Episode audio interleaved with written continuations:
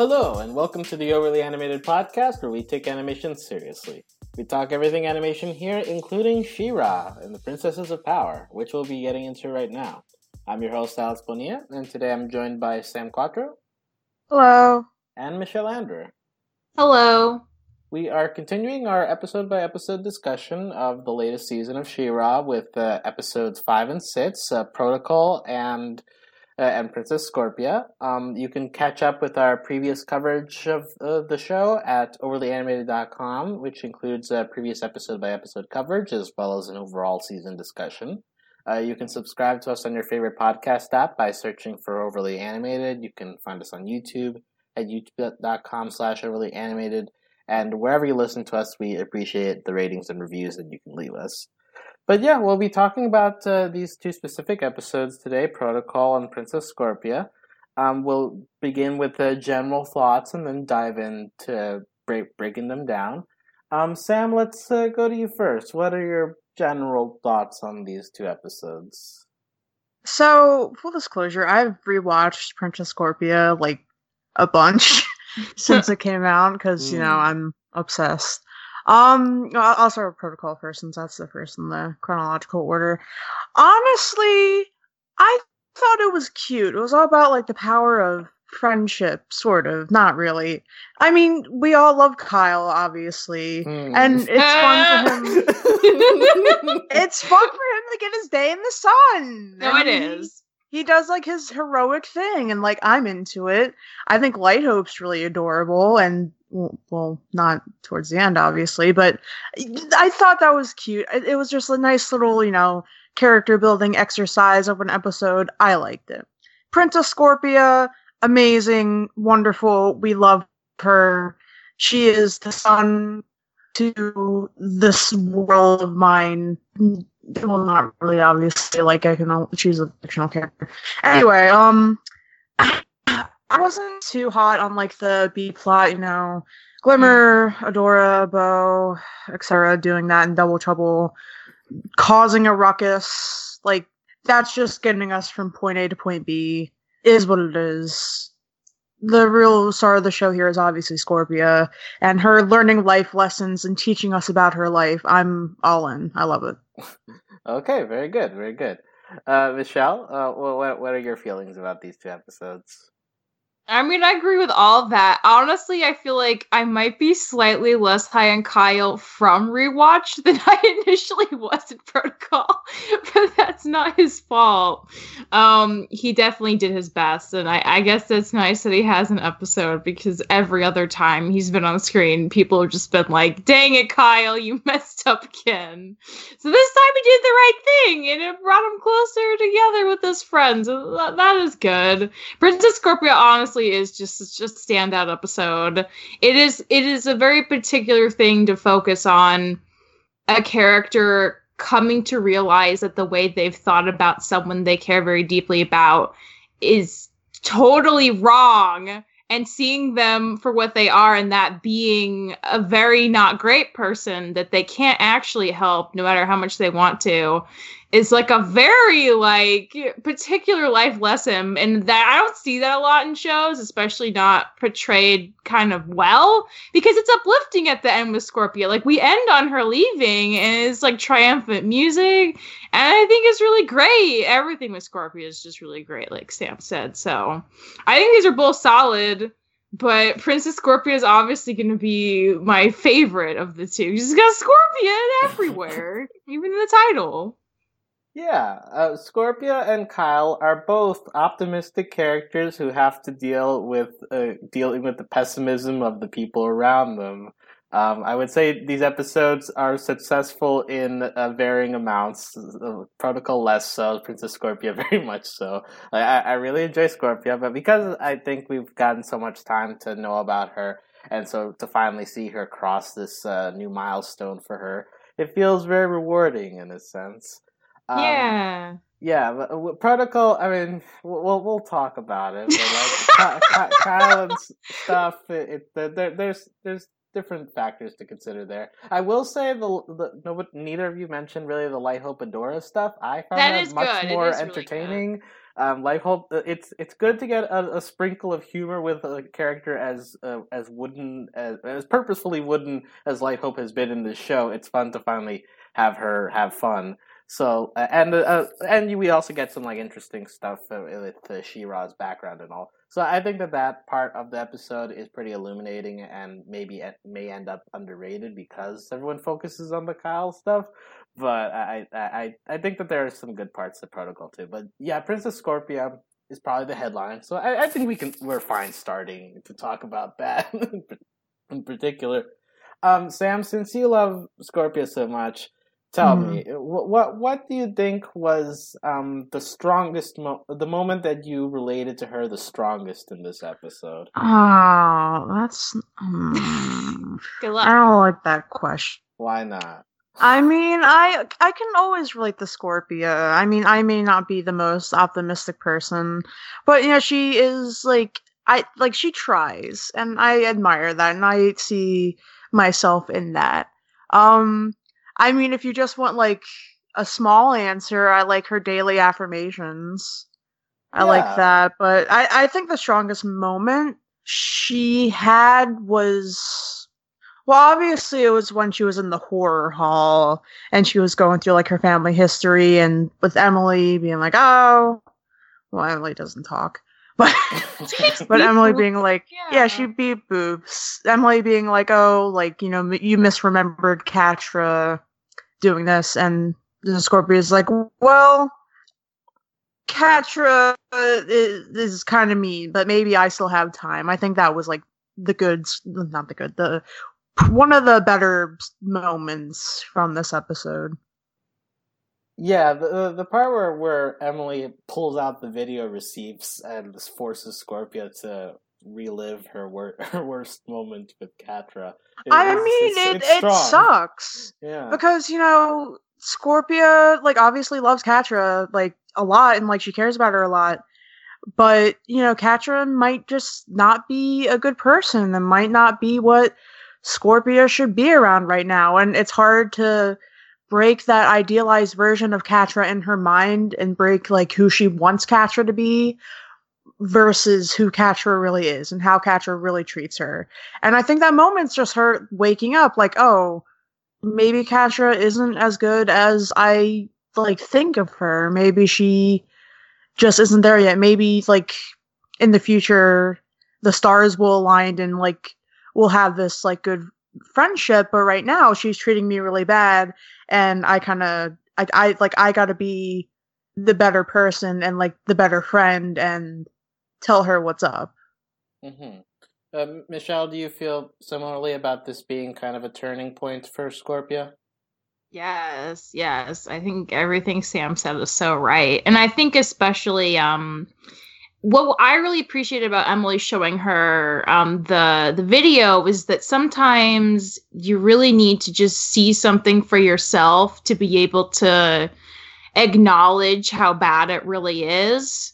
Because Scorpia is very good about being very optimistic. And I think I've said this before, that she, especially with Catra, she tends to see everything that Catra could be, like in the very best sense, um, instead of how she actually is, um, and how bad it really is, because like the whole episode she keeps making like excuses, frankly, for Catra's behavior, and it's not good, and it, it's it's troubling that it's so like ingrained in her at this point to just kind of shrug off everything Catra does and just like assume it's for the best, even if she can't possibly see how.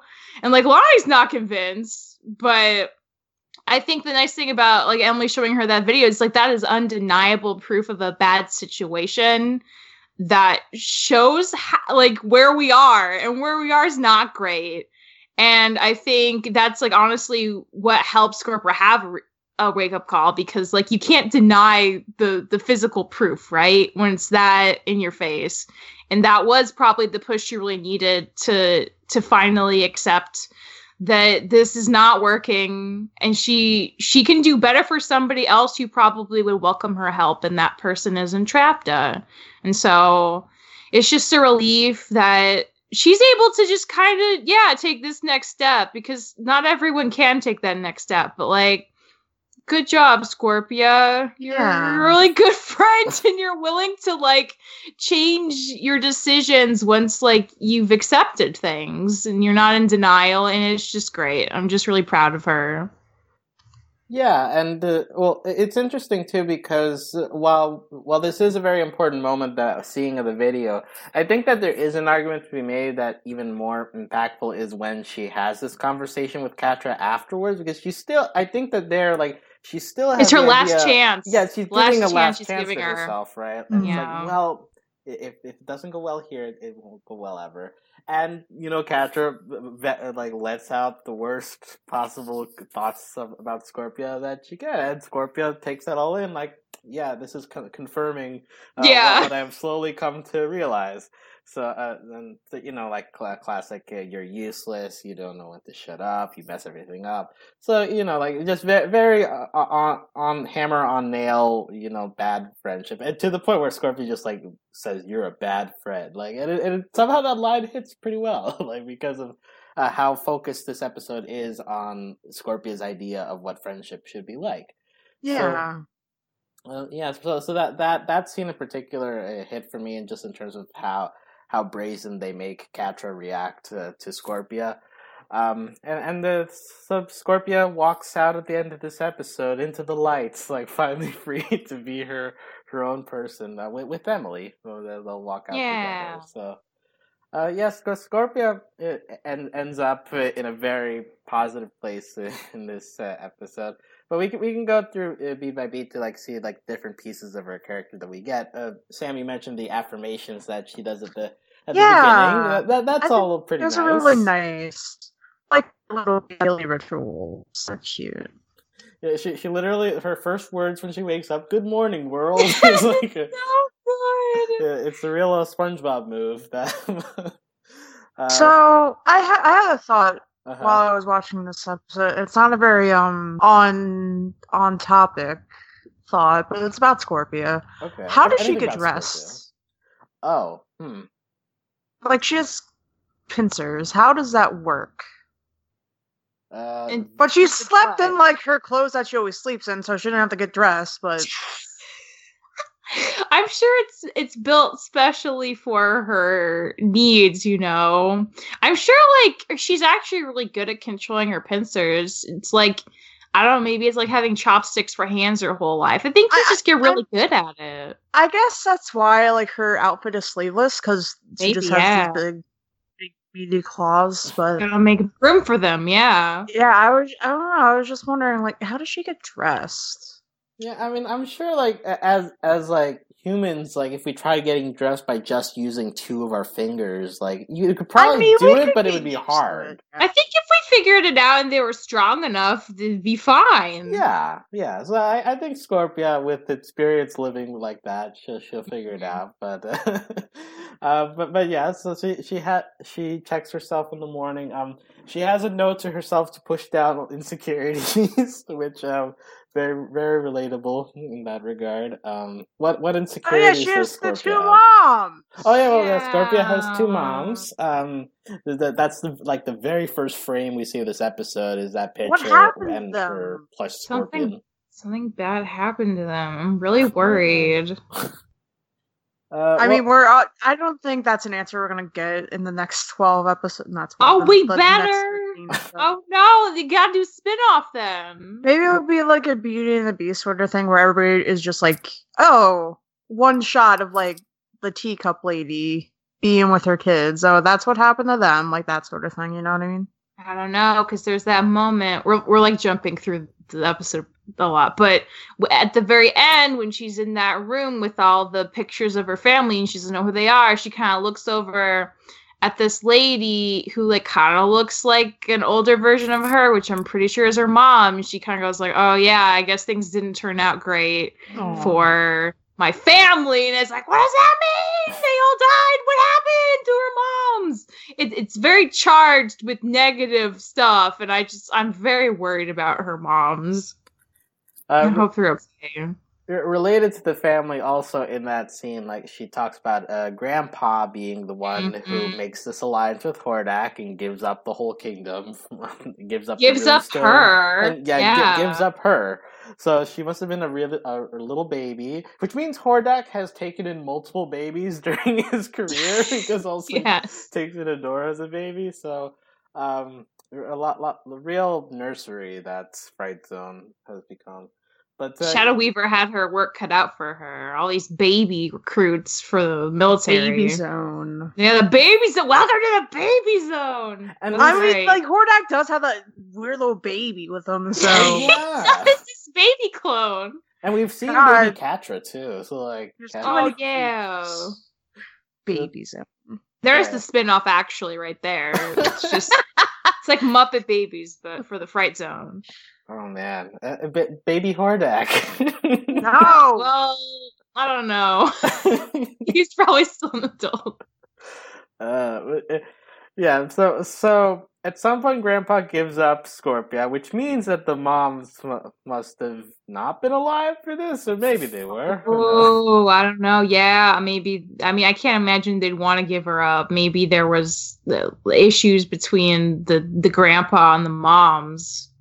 Yeah, so so family's still murky. I don't know if they're. I think. I mean, the main family detail that I wrote down was the stuff with the grandpa, and we, we see all these like different murals that they're identified by fake names by Scorpia, since she's like, ah, I don't know any of them. so uh, yeah, her her ancestry is somewhat of a mystery. Um, I do want to comment on her plush scorpion, which is also very cute, and so that cute. is that is merch waiting to be waiting to be made. I, would, Just, I mean, I'm not super duper into like merch though. What about a Scorpia statue though? Like a little. I might like I I, I could figure. partake in that. Okay, so I was looking to see if they sold Scorpia action figures, since like the point of She-Ra is that the toy line, yes! right? Yes. They don't, like, they still sell, like, the eighties ones for some reason. But she's, but like, sexy have... and doesn't look the yeah, same, Yeah, she's, I'm like, guessing. sexy and has, like, puny little claws. but You need Tiny the claws, big, lame. claws. You, you need the big ones. Yeah, I need this current sexy Scorpia. Yeah! Uh, but it's, so, yeah, um, she she, get, she gets her, she gets herself sexy in the morning, so... She, yeah, she, I mean, what was it? She's looking sharp. Yeah. yeah, yeah. She she knows what she's working with. She she knows. Yeah, she she's she's got everything. Uh, I should know that I think multiple times in this episode she comments on that she knows that she gives great hugs, which is you know quite a way to live life. You know, just like yeah, yeah. I, I give good hugs and I know it. It's, it's, it's yeah, the best way. She's confident. Yeah. So which is which is interesting, right? Because like we have this line like push down insecurities, but also like we've seen Scorpia be confident in many things. So Scorpia is truly a layered individual in the, in this show. Um, she, the the first moment of her justification is like when she's talking to Emily, and it's like, well, Catra said we're not friends anymore, but maybe I misheard her. It was busy. That's what I mean. Like the whole yeah. episode, she keeps making these excuses against like the truth that's staring her in the face, and mm-hmm. it's just kind of sad. Well, she doesn't want it to be true. Well, of course she doesn't want it to be true, and that's what hurts. Because yeah. like the more she deflects it, like the more Catra can just not be great to her, and she won't do anything about it. And that's sad because she's a really sweet person to everybody. Yeah, yeah. She she tries being sweet to, to Lonnie and, and their gang by helping them, even though she's not really helping. She picks them. all the boxes but, out. Yeah. Okay. Just... Well, when she was doing that, I thought she was trying to put the big box in first. She didn't explain then, it. Yeah. And then put the little boxes in, and they just like weren't getting it. And I was like, guys, come on! Like, how are you gonna put this big box on top of all these little boxes? That's anyway. true. That doesn't seem like a good game plan. Yeah, so I th- I thought you were actually trying to help, and they were just being mean. Mm, so that that's a good way to look at it, because Scorpia's been around. She knows how, how this works, how the army works. So uh, we, we should we should trust that she's smart enough to, to get that. But she's busy like hearing out Lonnie venting about Catra not caring about their troops, and that Catra doesn't care about anybody, which goes against Scorpia's view of Catra, and uh, Lonnie tells her to wake up. And uh, we, we get to that point, but the, the, this is like one big moment for, for Scorpia, because she's like slowly over the course of this episode getting to waking up. Um, so we have that. Then uh, Scorpia finds a, the old group photo on the couch from a couple seasons ago when they're watching the bots do their thing together, and it's all, all nice and warm and stuff, remembering the good times. Um, it's really interesting that in that photo and also in the recording later in Emily, like at no point is Catra ever happy seeming in those activities. She's not even happy in the picture. She just looks so done and tired. But you can totally see Scorpia vibing with Entrapta, which is just like another interesting layer. Like Scorpia has such a good memory of it, but like Catra probably thought all that was a waste of time and they were taking too long and there was work to be done. And that's interesting too. Yeah, and like that that gets hammered home in both of these episodes, right? That Catra only cares about her plans, doesn't really care about the people around them or the people being used for them. And Scorpia is one of the last ones to figure this out, unfortunately. But uh, it, it's something that that gets hammered home a lot in, in these episodes. Um, we, we get to a point where Scorpia's like, "Well, I have to think like Entrapta." We get her doing her Entrapta impression. Just, oh my god, like, that was so good. Yeah, it, it's it, it's very very spot on. Um, she men- she mentions Hordak as a thing Entrapta would think about. That, that, that, that's a small Entrapta moment ah. of the day. But uh, the, the, eventually she gets to the Black Garnet chamber, and we. Are, yeah.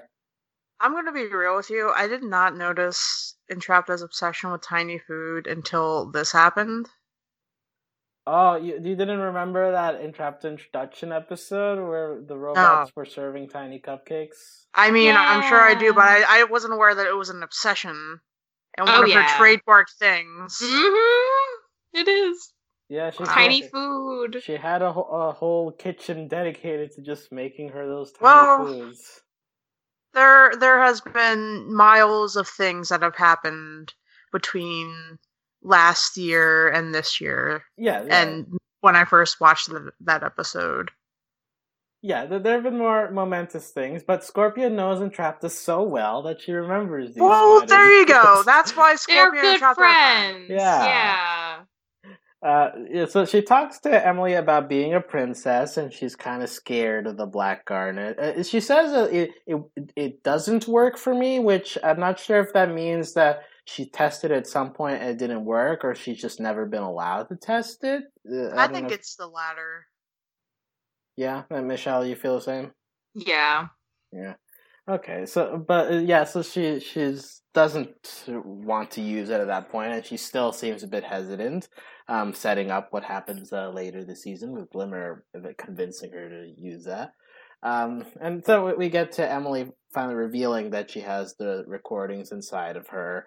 Uh, with, with this uh, Entrapta and Scorpia hangout, and they get they make a date. It's about hot cocoa and mugs. It's all very cute. So um, cute. They're like squeeing. They're so excited about yeah. it. And Catra's just like done. She's yeah. like not even there anymore. But it's really yeah. cute. Uh, I'm, I'm curious. Has anybody shipped Entrapta and Scorpia? I feel like I'm sure people. I'm, I'm sure the internet's a big place, Alex.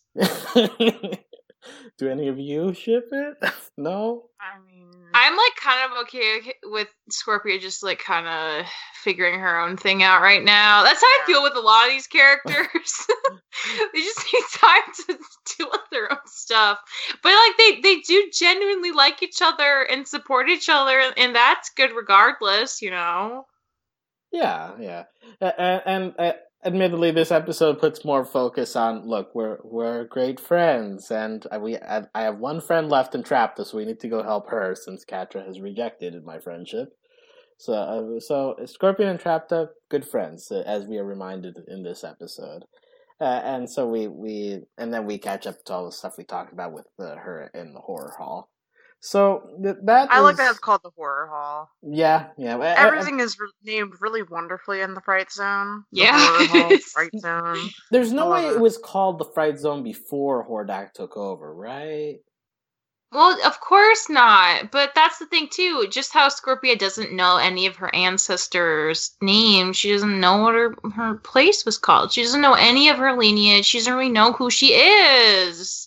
She has no sense of being a princess. Or like a kingdom. And I think that's really sad that all that was taken from her. Because all the other princesses have that. and she doesn't. I think that's super sad. Yeah, yeah. Uh, uh, Sam, how, how do you feel about Scorpio's theme of being left out on, on things? I mean, I also think it's sad.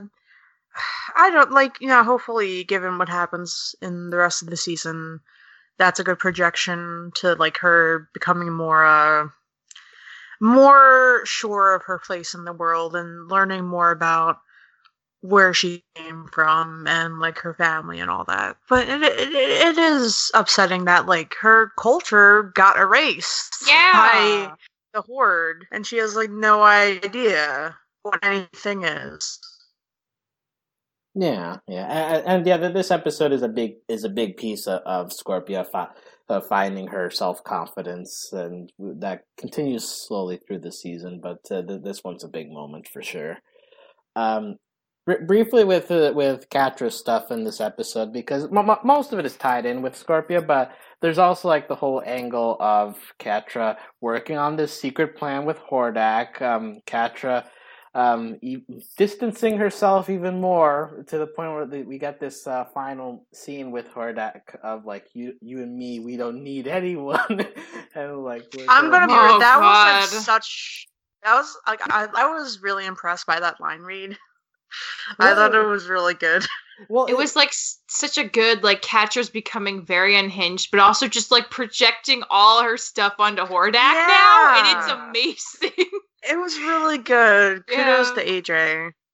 Yeah, un- unhinged seems like the right word because, like, I do, I do think like her hair starts getting a little wilder there, and her eyes are really, really big. So. She hasn't slept in days. Scorpia just gave her the truest tea to her face. I mean, it's a lot going on. Yeah, yeah. Uh, she, she also has the line that we're going to conquer Etheria and then they'll all see, which is like yeah, I know, so, I such know. like it's, the obvious. Little and Hordak's looking at her like, whoa, okay. Like he doesn't say anything, but I'm sure he's like, what, what, what is going on? Like, what is happening right now? Where's this coming I from? I wonder, like, so whenever people want to conquer things, it's always like about the journey to conquering. What happens when you actually just like do it and there's nothing left to do? Like, What, that's, like, that's what she realizes, though, right? It's like she's doing it, and she's like more miserable than ever. Yeah, I mean, there's more to life than just conquering things. Yeah, I don't think conquering by itself is sustainable, like in a, a, a deep, satisfying way, because she cut herself off from everyone. Yeah. Yeah, at least with, like, Hordak, there's the idea that if he's conquered Etheria, then he will be elevated to a position alongside Horde Prime. But, yeah, I'm not sure what Catra's endgame is. I, I guess to, like, maybe have control over something, whereas, like, you know, a lot of her life, and, like, especially, like, her recent life, she hasn't had too much control over what was happening and over, you know, people leaving her and this, that, and the other. So maybe to her, like in a deep, deeper inside sense, you know, having this um, this planet, this land, uh, conquered is sort of her being like, oh, you know, you think you're gonna leave me? Nope, I'm gonna control the world that you live on. Let's see how you feel about that.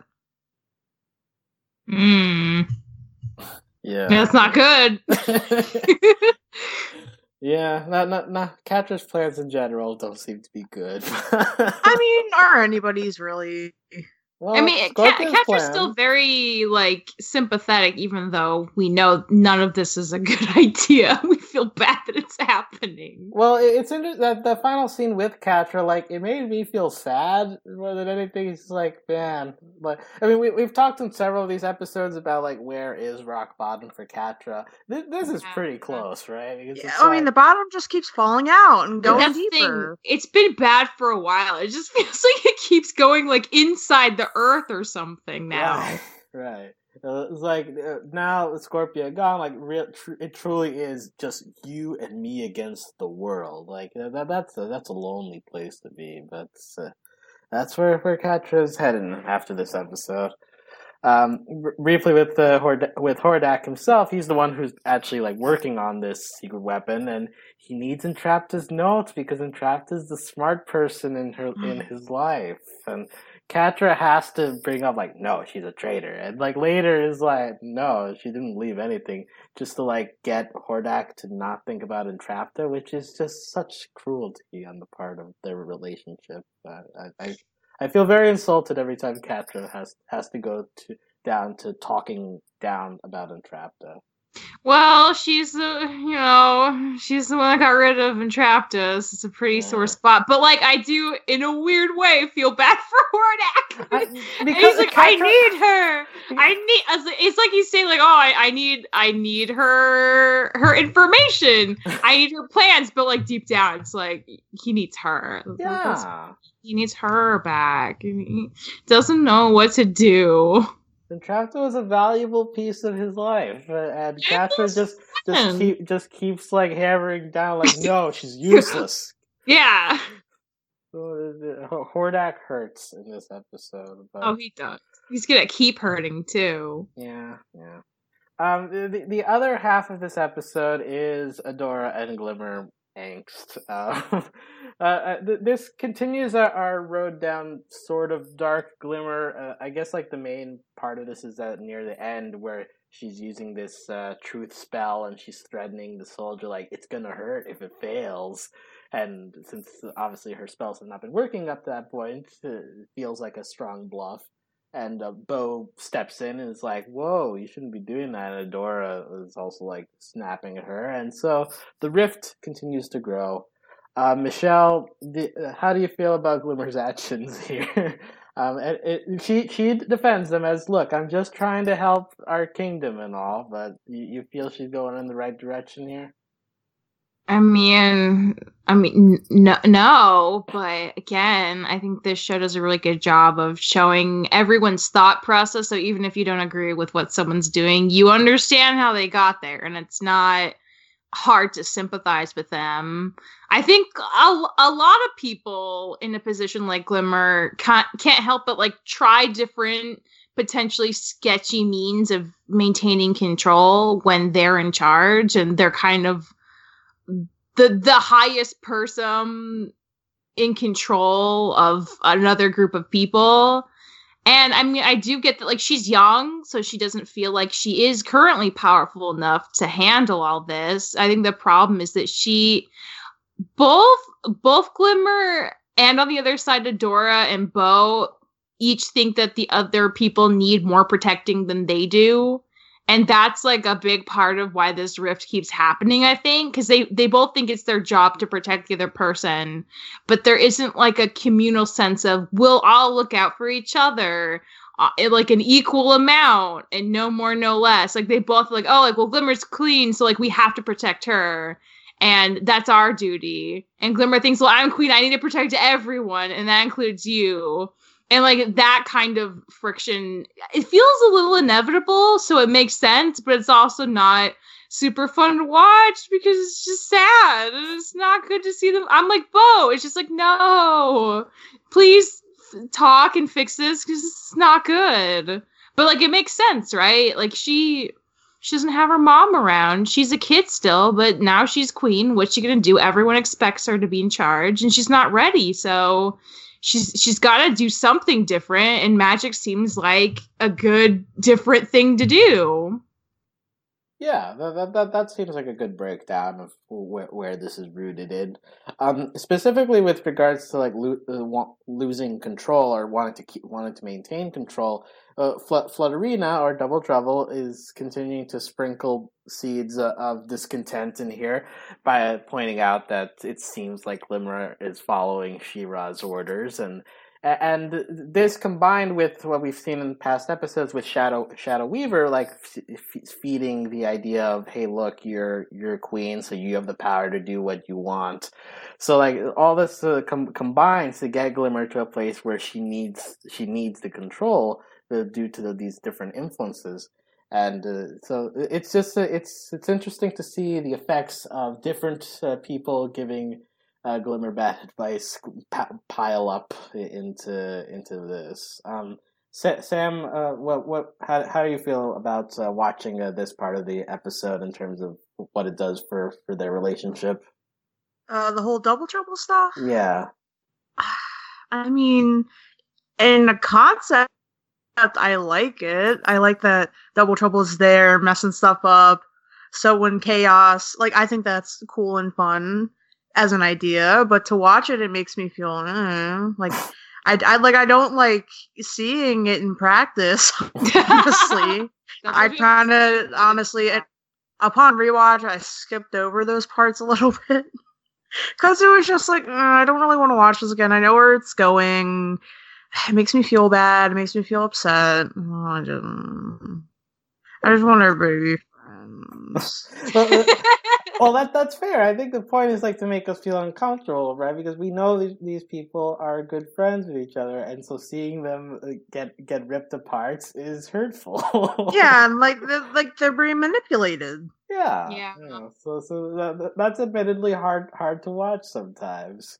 Um, uh, speaking of like talking it out, there's this there's a scene where like Bow is trying to direct therapy from above on Glimmer and She-Ra. Yeah, and you gotta communicate. So good. It's, like, really funny, but it's so good. Yeah, like, it, it's honestly funny, like, see see him, like, uh, use um, therapy language, like, hey, like, could you communicate that more constructively and all? But it's also interesting that even, like, they talk it out, and they're briefly like, yay, we're we're back to normal. And then immediately after, like, the rift breaks apart again, so it's like, hey, look, talking it out. That just this one time isn't enough to fix this, but uh, the, but Bo's attempt was noble, at least. He's um, doing his best, but he's one person. Yeah, yeah, yeah. And also doing it in the middle of a fight seems uh, a yeah, bit... yeah, that was probably not the calmest yeah. time. Yeah, yeah. Although also like it's kind of. It's kind of lampshading that we're able to have this uh, this whole discussion in the middle of a fight in terms of just like how low stakes fights in this show are. we, can just, we can just do this whole oh therapy God. thing You're in the middle. Right. Honestly, you just said it, Alex. You said like what I've been thinking, but have not like has not come into words in my brain. The fights are so meaningless. That you can just have these great characters, well, not great, but you can have, well, like... Well, they're meaningful character they're meaningful, discussions. Yeah. Yeah. And, well, like, I... Yeah, that's how I feel. Yeah, as, I mean, as that's... like, random soldiers are being flung through the air. But, I mean, honestly, I watched She-Ra for the interpersonal relationships and the, the drama. I love it. Yeah, I don't watch it for fighting. Yeah, like they keep mentioning, like we're opening up these supply lines to the Kingdom of Snows. It's like I, I, don't, I don't know what a supply line really is. It's, it's, it's just a vehicle to talk about your feelings. I like it. Yeah, yeah. So the, the, this episode feeds into that uh, rift that will continue to grow as we continue talking about this season. Um, a- any other um, points from Princess Scorpia that you guys uh, still want to talk about that we haven't touched on yet? Points. Is pointy. I just love her. I, Scorpia I is think pointy, she's, yes. She's beautiful, and it's just uh, she's so good, and she's so kind. But she also she she cares about herself too, yeah. and that's important. She's not a doormat, and that's really good. And a lot of kids can take a, a healthy l- life lesson from that. You know, it's good to want to be there for people and to help them out, but sometimes that's not the answer. And in those instances, it's okay to walk away. I was just thinking a lot about Scorpia's hair the entire episode. How good it is. How yeah. It yeah. Looks good. Her uh, undercut and then her like her fushi swoop to the yeah, side. Like, God, like, it's so I was amazing. Like making a note this rewatch, like how much like it moved around, like different designs of it. I love it. Like it's oh, mm, yeah. ah, I love it. Scorpia's it, very pretty. Also, just she in general. Is. She's so beautiful and and uh, oh, yeah, she's just great. She's just great. Do you think she dyes her hair white or is it natural? No, white? She got it no. from her mom. Yeah, her, one of her moms has white oh. hair, and oh. that's what I'm saying. When she looked at that picture in her family room, And she, and the music gets all serious, and she's like, "Oh, it didn't work out." Like, I think that's her Scorpia mom in, in the picture, and some bad happened to her, and it involves evil grandpa, and it's all just very concerning. Do you think their naming conventions follow just like Scorp as like the beginning of it? So her grandpa might have just been like, I don't know, might have been the Scorpion King. Or, Brian or, or Fred or something. Or Fred. Yeah, maybe. And her mom could have been like, I don't know, what's a... Sally. Scor- Scorpantha. Scorpantha! Yeah, oh, I love it. Is that, is that your She-Ra Sona? Um, Shut up. Oh. I like it. Yeah, uh, okay. So, um, over at Protocol... Uh, let, let's talk about Kyle, Lonnie, and Rogelio, okay? So uh, Kyle's fun! Okay. okay. Kyle uh, loves uh, his Kyle. friends. He does. Uh-huh. And, like, nobody appreciates that. And, like, everybody just, like, kicks on Kyle all the time. But he cares about his friends, and he just wants them to be, like, safe and... I don't know. I'm just. He's optimistic, I'm, also. Yeah. yeah.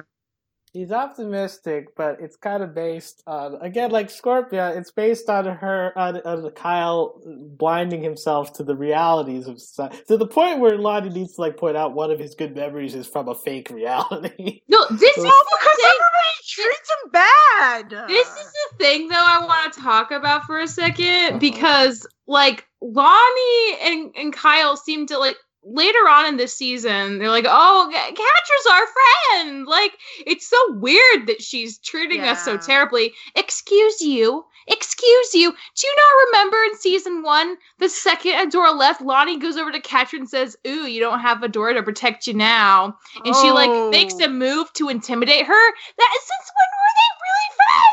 Oh. I think Adora was friends with them. I don't think they liked Catra. I don't think they ever really liked Catra. So where is this coming from now? Well, yeah, th- th- that's the thing with Kyle, right? He doesn't recognize these very obvious social signs. It, it, that's why Lonnie is very is very quick to be like, yo, C- Catra is abusing us. And Kyle's like, no, it, it, it's not true. We were always friends. And then later, like, when when this this uh, idea is broken to him, that, look, we're in the Horde, we got everyone for himself, then he just immediately jumps in. You know what? Life doesn't matter. Everything is useless. I'm sacrificing my life because who cares if I'm alive? The fr- friendship is dead. He's a loose cannon. That's what I think. I think that he, his principles are not very well well placed, and that he... he this optimism is a blind, as a blind kind of optimism, and not one that we should be aspiring to as healthy individuals. So K- I mean, Kyle, he's willing to begrudgingly die for his friends. But they not, not, not even his friends. Want At that point, he's doing it out of anger, for out of spite. People that he's stuck with. Yeah, for people that he's stuck with. What is the moral lesson to take away from Kyle? I don't know. There is none, is, is my uh, analysis. Well, I guess they, they were like, they, uh, flattered is not the right word, but it touched them that he went out to, to do this because he did want to, to end the situation. And they did come for him, and that was a big deal to him. And then they, like, took care of his wounds.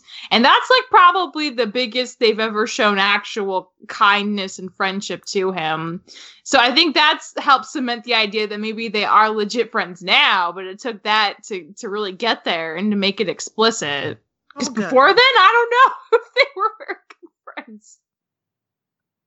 Uh, also, I'd like to point out other. Kyle, I mean, I don't want this to be a Kyle hit list. But I know I, I don't want like, Kyle podcast either. Yeah, like I, I just want to point out two other things. First of all, Kyle is kind of lazy. Like, let's let's not uh, b- bounce around the bushes. Like, he's very happy in not needing to go back to the Fright Zone and just staying in the middle of the forest with no problems. He is very content with this.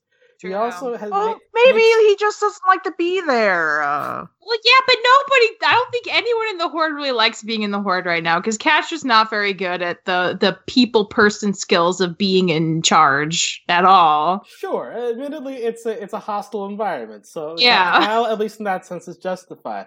But also, he, he is just a very unfair, cheating person when it comes to games. Like, when they do this rock, yeah, paper, scissors thing, he goes very slow, and so he that's a very bad move in, like, fifth grade, when you're, like, the person who does it late to, like, make sure you don't lose. And then later he makes up this game, and, like, with rules that only benefit him, which is also a very bad move. He also loses at that. And then he lies about losing, which I think is kind of, like, bad form, you know? That's not very good sportsmanship. Yeah. So I actually agree with Alex. I think it's funny that Noelle, like, tweeted that, like, Kyle, like, in any other show, Kyle would be the main character. Oh, I guess no. so, yeah, that's true. That's part of the reason they, like, make him so useless and the Maybe butt that's of so why... many jokes. Because it's like it's like the inverse of anything else that would happen in a quote unquote like standard kid show.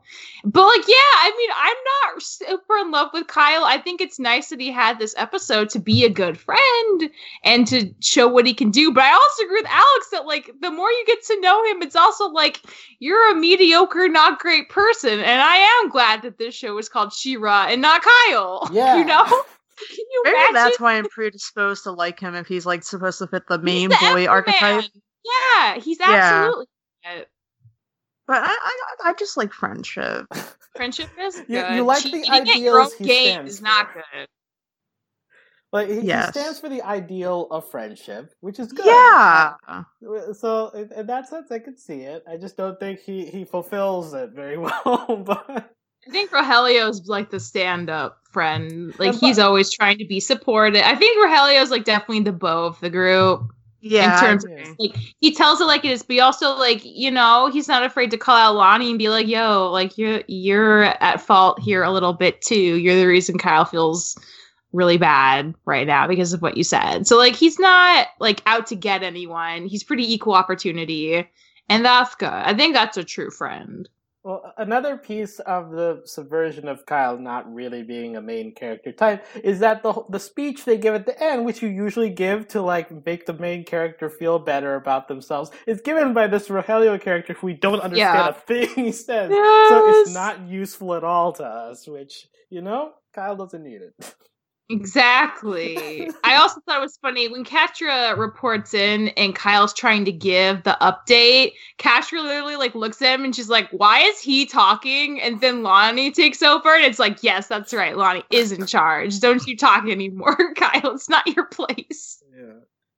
Now, uh, what one small charming thing I will say about Kyle, uh, he, he goes outside, he sees that the spores are beautiful, and I honestly, oh, yeah. would, I honestly would react the same way. It's like, oh, this is such it's kind of snow! Uh, of course, then he opens his mouth, and then his tongue yeah, that was, burns. That was, hmm. Yeah. Has anybody ever done the sticking your tongue to a frozen pole thing? I feel like this would be No, so Alex, there's a reason for that. We all saw A Christmas Story yeah. and we know not to do it. What's A Christmas Story? Oh, no. Oh my, are you... Well, like, if you want to know what happens to your tongue when you do that, go watch that movie. Oh, okay. I'll, I'll make a note. Uh, uh, yeah, so...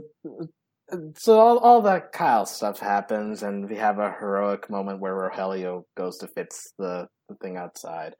Um, so Rogelio is the real hero, I think. we. I don't think he fixed it. I think he went and he looked, and Kyle had already did it, and he's like, oh, okay. And then oh. they took him inside. Okay. Yeah. Because I think Kyle fixed it, and then he immediately collapsed because of all the spores everywhere. But he did actually fix it. Yeah, yeah he was useful for once. He was. He was useful. Yay for Kyle. Yeah, I guess. Yay for Kyle. I mean, Kyle's such like a hateable name, though. Like Kyle. Uh, yeah, yeah. Um, and any Lonnie thoughts? Because like Lonnie in this, Lonnie. you I love Lonnie. Bad.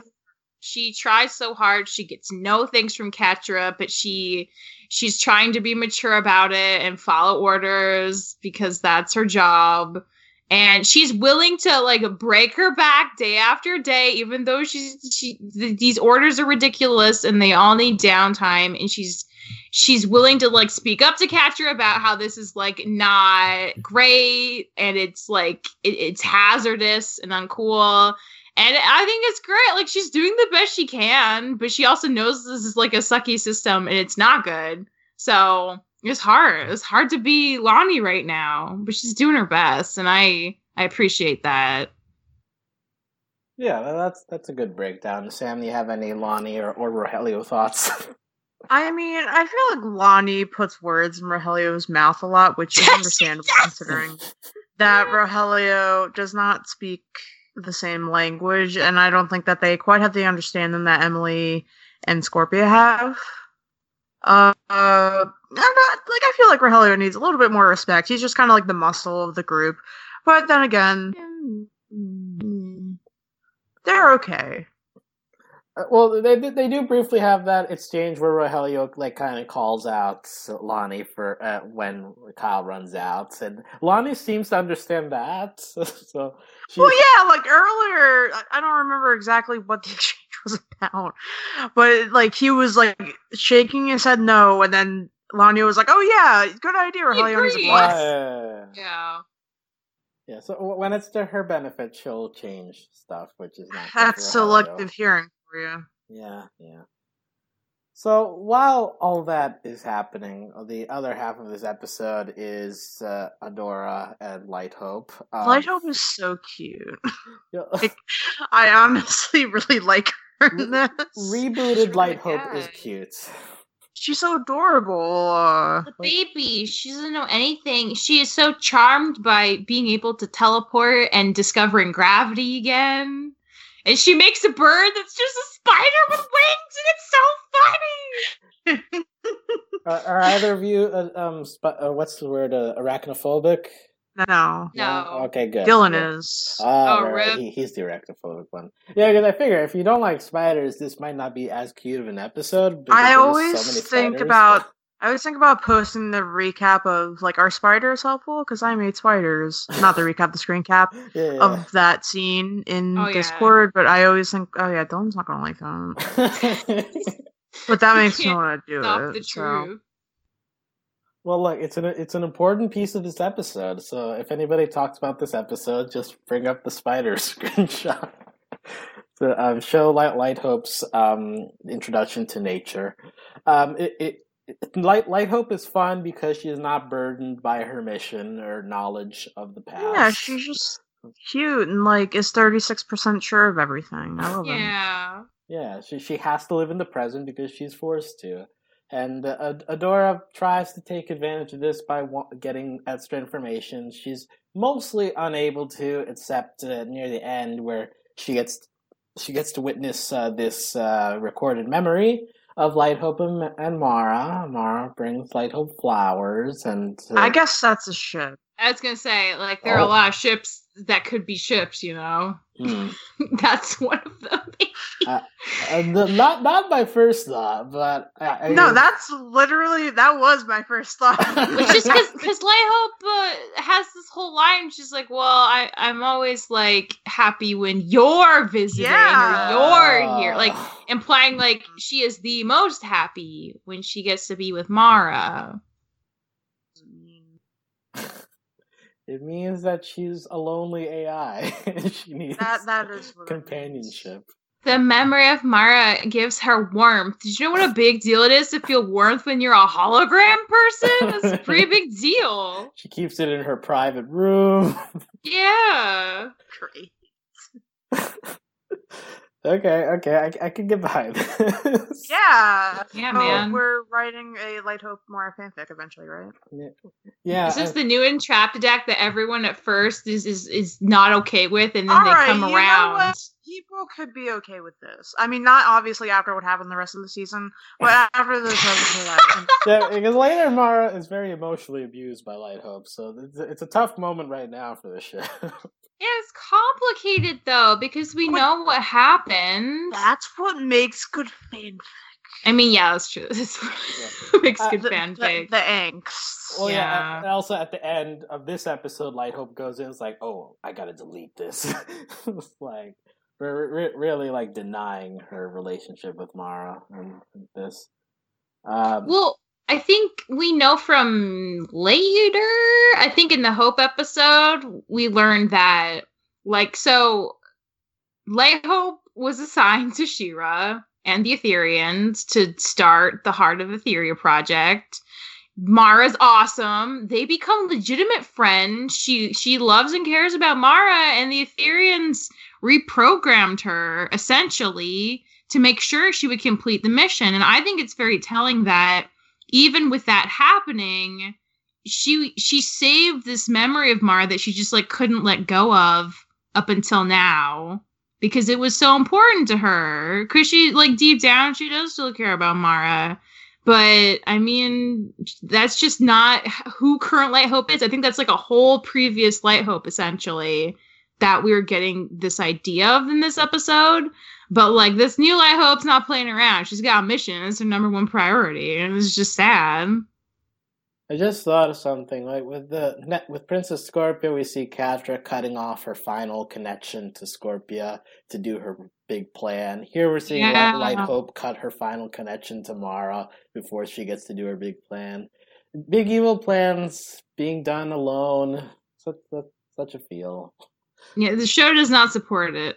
You do evil plans, Alex? Is that what that means? Huh? You said big evil plans, doing them alone, such a feel. Yeah, I mean, it, fe- it feels bad, you know? Like, you, you, as, you, as you distance yourself, you become more willing to do these bad plans because you just want to isolate yourself from the world. And I mean, that's true, but, like, the way you said it implied that you were, like, you had this, like, evil mastermind plan. Well, you were moody so. because you well, related. I, I mean, let, let's just say there, there was a time in my life when I was very isolated, and if I went back to that, I mean, the, the bad things might happen, and that's why I'm. I, that'd be deep down, I'm scared of that, and that's why I'm, I appreciate that I have friends, because I'm, I, I have uh, something to bounce off of, you know, something that Light Hope and Catra do not at this moment, and that's what takes them down dark paths. And Glimmer to an extent too, right? Because she's isolating herself, and that's what's causing her to make mm-hmm. bad decisions. So it's just a whole theme of this season. Don't don't don't break away from your friends. I will say, at least for Light Hope, I feel like it's a little more complicated in terms of how much um, autonomy she has that's as a true. programmed hologram person. Because if she's not allowed to decide what to do, and that's something the Etherians just decide for her, that's like a whole other layer of complications. And, and like, does she have a sense of free will? Not a ton, maybe some, you know, we see a little bit maybe later, you could argue, is her free will, but mostly she's beholden to her programming. And that's like, I think a thing that's a little special about the kind of tragedy of her situation with Mara, because that's like a whole other thing holding her back from being able to really be Adora's friend, you know? Yeah, and uh, Adora is trying in this episode. She's trying. So she she wants to be friends with her, and Light Hope. The it, once Light Hope regains her memory, she it just goes back to business. But when Light Hope is fun and like full of just the present information, she's like, "Sure, let's be friends. It'll be great." So yeah. it, it's and she's very open and kind of vulnerable. She's like, "Oh, am I not usually sarcastic? Am I not usually fun?" Like she she seems genuinely concerned that uh, Adora's opinion matters to her, and, and she mm-hmm. wants to have a relationship. Whereas current Light Hope is very guarded, and I noticed a lot more on rewatch that whenever Adora asks her for more information, and she's like, "I know you're keeping things from me, but like, please, you can trust me." Like, the reason, like, all all Light Hope ever says is, like, oh, when the ba- when the planet is balanced, you'll find out, basically, which is some cryptic stuff. And we know why she says that, because if, if Adora knew what Mara knew, she would not want to balance the planet. And I think Light Hope knows that from experience. And so she's she's giving her, like, as little info as possible to try to have a different outcome. But it's just, it's just a lot. It is a lot, a lot. um, r- random stuff from this part of the of the plot is Light Hope learning various things and being funny about it, like learning gravity and just floating Adora up to the ceiling and then dropping her. So the, that's always great. Um, she she drowns all these spiders in, in water, and she's like, "Oh, humans can't swim?" It was like, "No, I just can't breathe underwater," which is uh, you know. I, I, I think all of, I mean, I have almost drowned once, so I, I, I, feel, I feel that. I feel Adora in that situation. You feel your mortality. yeah, yeah. Water is scary. Uh, so we have that. Uh, there's this uh, whole scene where they're getting to the core uh, processor, and because the spores are breaking through, they're like breaking the glass um, like paths that reach the core. I thought that scene was pretty cool in terms of just like the design of it all, and uh, it, it felt very dangerous for, for Adora, and just the sound of crashing glass. So that that that all was uh, interesting. Um, we we have like a left right scene, like you got to pick which side you want to put it in, and uh, on Light Hope it's like I'm thirty-six percent sure. Um, so got all that. Uh, anything else with uh, with uh, with this episode that we, we haven't touched on that you guys want to talk about? There what was lot... the protocol? I guess uh, to not to kill spiders. No, I don't know. Maybe the reset thing. I don't know. Who knows? Protocol. That's a that's a word. Protocol. I also I think there were a lot of good jokes with Light Hope this episode, besides the I made a bird, which is like my favorite line. It's a very um, memeable joke. It's very memeable. It's just it also just like seeing a, a big ass spider with wings flapping around like a bird. It's just really funny visual. But also like when she's like, "Oh yeah, we have to go to the, the core processor," and it's just like, "Oh, please don't say it." And she's like, "It's on the other side of these spiders." And it's just like her delivery is so good. Yeah, poor, poor, poor Light Hope not not being able to help as much as she wants to. It's interesting. That's like a, a thing they bond over briefly. It's like, I want to help you, but I'm not able to. And Adora's like, "Yeah, me too." Yeah. Which is, again, why it's so... Because, like, I feel like this version of Light Hope is probably the the version more similar to the the one Mara connected with and became friends with. And, like, the the the switch from, like, how Light Hope even talks to Adora as soon as she gets her full memory back. Like, I feel like her voice gets a little deeper. Like, she's all business. Like, she's not... giving any info. She's she's not letting Adora into her life. And like Adora keeps like telling her pretty blatantly, like, "I wanna be friends. I want to be closer with you. I know you had a thing with Mara and I can't be that, but I wanna be something." And Light Hope's just full resistance to anything other than training Adora is super interesting to see in the context of this episode. Because like the the kind of clueless Light Hope is so much fun. You like you can see why Mara would be friends with her when she's like that. Yeah, and I, I think there's something too to like Adora is in the process of learning, and even though at the very beginning of this episode it's like, yawn, I already know all this stuff. Well, like we know that Adora is still learning, and so being the dynamic is different between a teacher who knows everything and is omitting information versus yeah. someone who you know is learning with you, which is kind of like how she became friends with Glimmer and Bow, right? Because they're also like all figuring it out together.